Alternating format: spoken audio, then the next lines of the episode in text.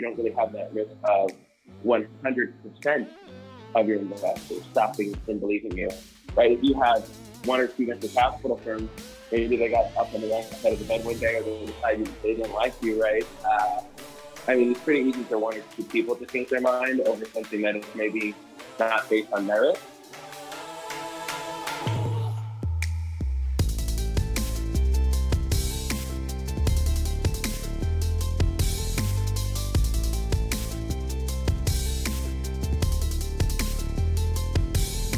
Hey everybody, welcome back to Digital Health Entrepreneurship with Laurence Girard. On today's episode, we want to talk about risk because, like most of you know, Laurence and his company at Fruit Street, they have hundreds of physician investors. And there's some people that would say that is more risk than maybe having one or two venture capital firms. So today we want to talk about which is more risky. Is one more risky? Is it have a couple venture capital firms invested in your company or to have hundreds of smaller investors? Laurence, what do you think about this? It's more risky to have a small number of venture capital firms by a long shot. And why is that? Give us a little bit of context.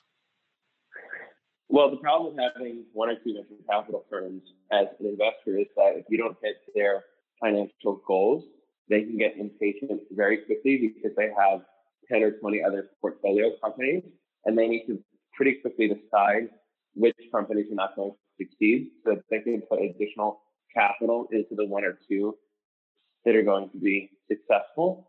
And when you have your existing venture capital firms decide that they do not want to invest a second time with you, it's kind of like a red flag for new venture capital firms that are considering investing, because if they see that your, previous venture capital firm invested, $5 million, they might ask, well, why are they not willing to invest another $1 or $2 million? So not only does it cause a problem because your previous firm doesn't want to invest, but it also sends a bad signal to new venture capital firms.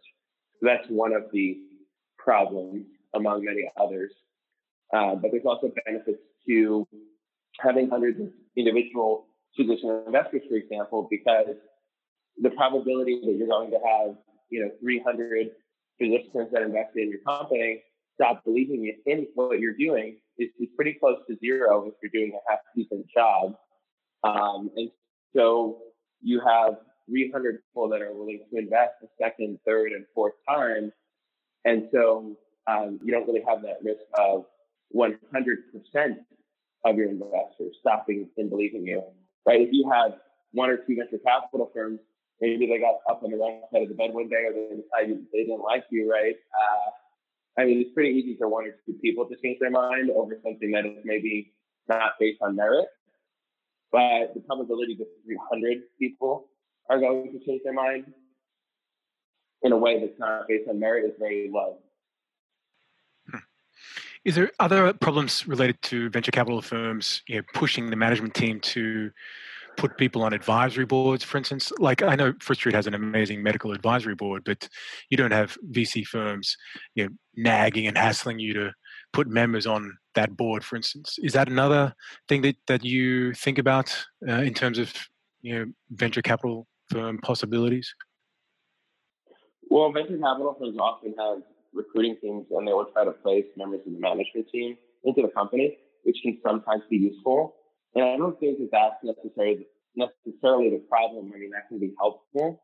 I just think that the problem in this discussion is about just having a diversity of sources of capital and having investors that are patient and realize how long it takes to do things in healthcare. I think in healthcare in particular, it's a very bad industry to have a venture capital firm as an investor, because in healthcare, I would say, generally speaking, let's say you're in the telemedicine field, for example. I mean, if you are increasing your profit margin too much, that probably means you're either paying the doctors too little or charging the patients too much. And in the eyes of the venture capital firm, that might be a good thing. But in the eyes of how do we help society, it's a very bad thing. And so I think it's important to have investors that are very patient, that are willing to let the entrepreneur have some amount of control, because I think there's data that proves that founder-led companies are more successful than, say, when a venture capital firm comes in and fires the founder of the company. But it's also important to have investors that want to have a social impact when you're dealing with a healthcare business. I think that many of our physician investors have invested more money for multiple reasons. I mean, the revenue of our company has increased every year since it started 6 years ago, but I'm not sure that that's the reason why they have invested more money. For example, we achieved something called full recognition with the CDC for our diabetes prevention program, which kind of proved that our clinical outcomes were very good. Or, you know, they've seen that, okay, now society really needs a telemedicine service. And so from a public service standpoint, they've decided that this is the right thing to do in terms of putting more capital into the business. I mean, I was watching CNN last night, and there was this interview with a woman who had taken a mortgage out on her house for $600,000 to buy face masks for, you know, doctors and nurses that didn't have enough at their hospital. And I don't think it's identical. I mean, what that woman is doing is going above and beyond. But in some ways, it is identical. Like, there are some physicians that have invested a lot of money into Fruit Street, like up to $1 million. And I'm not sure that the reason why they're doing it is just to make a lot of money. I think they truly want to help us have an impact from like a public service standpoint. And so it's like a different type of investing. It's almost like for some of them, it's like a heroic level of investing, or they just are doing it because they want to see the healthcare system fixed. And that's just not a mindset that venture capital firms have. They are more quick to say no in the venture capital world than they are to say yes. And so I think it's just a different mindset. Laurence, where do you think you are on the risk scale? Like, if we could be playful and say, like, at one end of the scale is risk adverse and the other end of the scale is risk gung-ho. Like, to me, it's going to be real. You kind of seem like the guy who's like running towards risk and you're awesome with it. You understand it. Like, what do you say to people who are risk adverse, you know, like just naturally, like at the opposite end of the spectrum of you? Well, I think sometimes people take the easy way out and they say, oh, you know, every early stage company is just, you know, a risk. That's not necessarily true. I mean, you can use the scientific method and really dive deep into what's going on with the business to determine if it's risky or not.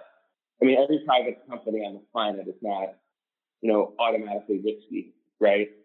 And it's the same way that every public company on the planet is not automatically a good investment. So I think sometimes people jump to conclusions too quickly without examining the facts. People are busy, so that's fine. But I feel like what I'm doing is really not that risky. I mean, telemedicine is probably one of the only industries that is experiencing rapid growth right now. And maybe I just got lucky by selecting the right industry. But I mean, I wouldn't want to be working for an airline right now, you know. So I feel like in some ways I got lucky that way. But I don't think working on a private telemedicine company is risky at this point. It's probably one of the safest businesses to be working on at the moment, given the state of the world. This question might be a bit personal, but a bit intense, but you know, we talked a bit about venture capital firms wanting to shut down startups because for whatever reason, and then the potential that some investors might dislike the CEO's vision or how the product's going. You know, like, have you ever had some investors that just want to revolt and take over the company from you? Like, how do you deal with that if that's not too personal? Yeah, I mean, I had that in version 1.0 Fruit Street, which, you know, was a company that we raised about $1 million for, and we had about 60 investors.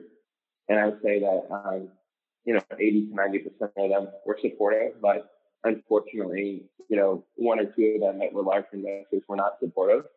And, you know, they decided that they knew best and just tried to kind of fire me as CEO, take over the company. And it's unclear if they actually successfully did that because there was all this confusion about who owned what shares, and there was a disagreement. So ultimately, I just decided that, you know, they were wasting my time, and I just decided to start a new company, which is Fruit Street, and offer all the old investors free shares in the new company to be ethical and make sure they got a return on investment. And so it is true that sometimes individual investors, I mean, this person was a physician that, you know, wasn't as professional, let's say, as a venture capitalist is. I mean, I think venture capitalists are very professional people in general. I mean, you always hear these like horror stories about sexual harassment and stuff, but I would say the majority of them, most of the time, act very professional. They're not going to like threaten you on a personal basis. They're just very matter of fact when it comes to business. So it's certainly one downside to having hundreds of individual investors is that sometimes they have a bit of an ego, you know, and they think that they know everything. I would say 99% of the time that's not the case, but I think that's why in a crowdfunding model, it is important for these companies to have Class F voting structures, which are basically structures that allow the founders to have full voting control. Sometimes that's one person and sometimes that's two or three people. But I think that that allows the management team to stay exclusively focused on the business, right? I mean, I have full voting control of Fruit Street. Let's imagine for a second that I did not have full voting control of Fruit Street. I would have to play a lot more politician with my time because I'd constantly be worried about, you know, if there's some shareholder talking to some other shareholder that's trying to, you know, get me fired, right? I mean, and so I still keep my investors updated, but I don't have to play politician. And I think politics wastes a lot of time in startups where everybody gets, I hear these stories about like the whole management team getting really scared at every quarterly board meeting because they think that if we're capitalists, we're going to fire everybody. But we don't really have that in the industry. So it's a culture where there is a phrase that a sports psychologist taught me. I'm going to say his name, Dan Abrams. He is the sports psychologist for some English Premier League teams, soccer teams in Europe, and in the United Kingdom, actually. And he has this term called psychological safety. And so, you know, having the management team or the founders to have full voting control of the company is a way to provide them with psychological safety, which in a way motivates them to actually work harder because they're not constantly worried about getting fired. And it builds a little bit of trust between the investors and the management team. And that's interesting. I think that's a really interesting point because all of this leads to kind of breaking down some misconceptions that people have of this is the way to start and build a company. You get an idea, you go to venture capital firms, you wait, like, and I think what you're getting at is there's different ways to start a company, like, and it really depends on what you're wanting to do. Your company, you want it to be more of a profit and more of a social good company. And so it makes sense to have more stakeholders that are in that, but then you've also organized it in a way so that you still have voting control so that you're CEO and not a politician in your own organization. Well, yeah. Go ahead. I was going to say that, I think that that issue of voting control is super interesting because, I mean, why would anybody make an angel investment of like $25,000 or $50,000 into a company and then want to make all of the decisions? I mean, do they really have time to make all the decisions? Like, imagine if you're like a busy emergency room doctor. I mean, the reason why you're giving $25,000 or $50,000 to, you know, an entrepreneur is because you believe in the entrepreneur, you believe in their vision, and you don't have time to build a business yourself, and you don't necessarily have the passion that this entrepreneur has. And so, why would you want to, you know, control the company? So, I think it's pretty funny sometimes when someone wants to invest like $25,000 out of $5 million that the company is raising, and they think that it's a problem that they don't have the voting control. I mean, it's of course important for them to have information, right, to get updates on how the company's doing and that kind of thing. But for me, if you're going to invest in an entrepreneur, just give them the voting control, at least at the angel investor level. I mean, you know, if you got to the level where like you're having an IPO or you're making like a $100 million funding round, I mean, that's kind of institutional level investing where those institutions might have other stakeholders that require them to have some level of input. But at the angel investor level, I just think it's silly for investors to have voting control over like brand new businesses. Yeah, it is interesting. And I would say that people that are wanting to invest that small amount of money in comparison, like the example you said, 25,000 out of 5 million, and if they're expecting full voting control, there's probably it seems like there's a gap in understanding of the role of an investor. And so it seems like they probably don't fully understand what their money should be doing and different things. But I love it that you've given your investors a voice as advisors, and you know, they have a voice, even though, yes, you have the say at the end of the day, like you've said on other episodes, at the end of the day, you're the CEO and you're the leader of this ship. Any last words towards people that might be wondering, like, okay, that's still, you know, should I try and get more smaller investors, or should I go after a venture capital firm? I know it's not as simple of a decision as that, but before we go, like, any last words to people that might be weighing those two options? Well, think about this scenario. Let's say the company needs more funding to grow, and it's very critical that the company gets more funding. If you have a venture capital firm, you have to convince one person to say yes or no. Now, let's imagine that you have 500 physicians that have invested into your company, and these are all people that make, you know, above $200,000. They're accredited investors. Many of them might have $1 or $2 million of savings and assets. And so, you know, let's imagine that scenario for a second. Let's say out of the 500, you could convince 250 to invest another $100,000. That's $25 million, right? And you don't even have to convince 100% of your shareholder base. And it's something where these people can make a relatively quick decision, because they're not just like some institutional venture capital firm. And I think that as you build trust with your individual investors, they believe in the vision more and more, because you tell them what you're going to do over the next 12 months. So whatever it is, right? You're going to hit a revenue goal, you're going to build a certain product or get a certain contract. So, you know, we told everybody we were going to get a certain contract, most likely from a big customer for COVID MD. And we did. So when we told them what we were going to do and we did it, it builds credibility to the point where they can easily make a decision to invest more capital. So I think that if you can build up your shareholder base of like a few hundred people and then build trust with them so that when you go back to them, 50 or 100 or 200 of them instantly say yes to giving you more money, that's how you do it. The problem is, I know somebody else that, you know, has dozens of investors, but he didn't do a good job at communicating. He didn't update them every day like I do through a software we use called Basecamp. He hasn't even been updating them once a quarter.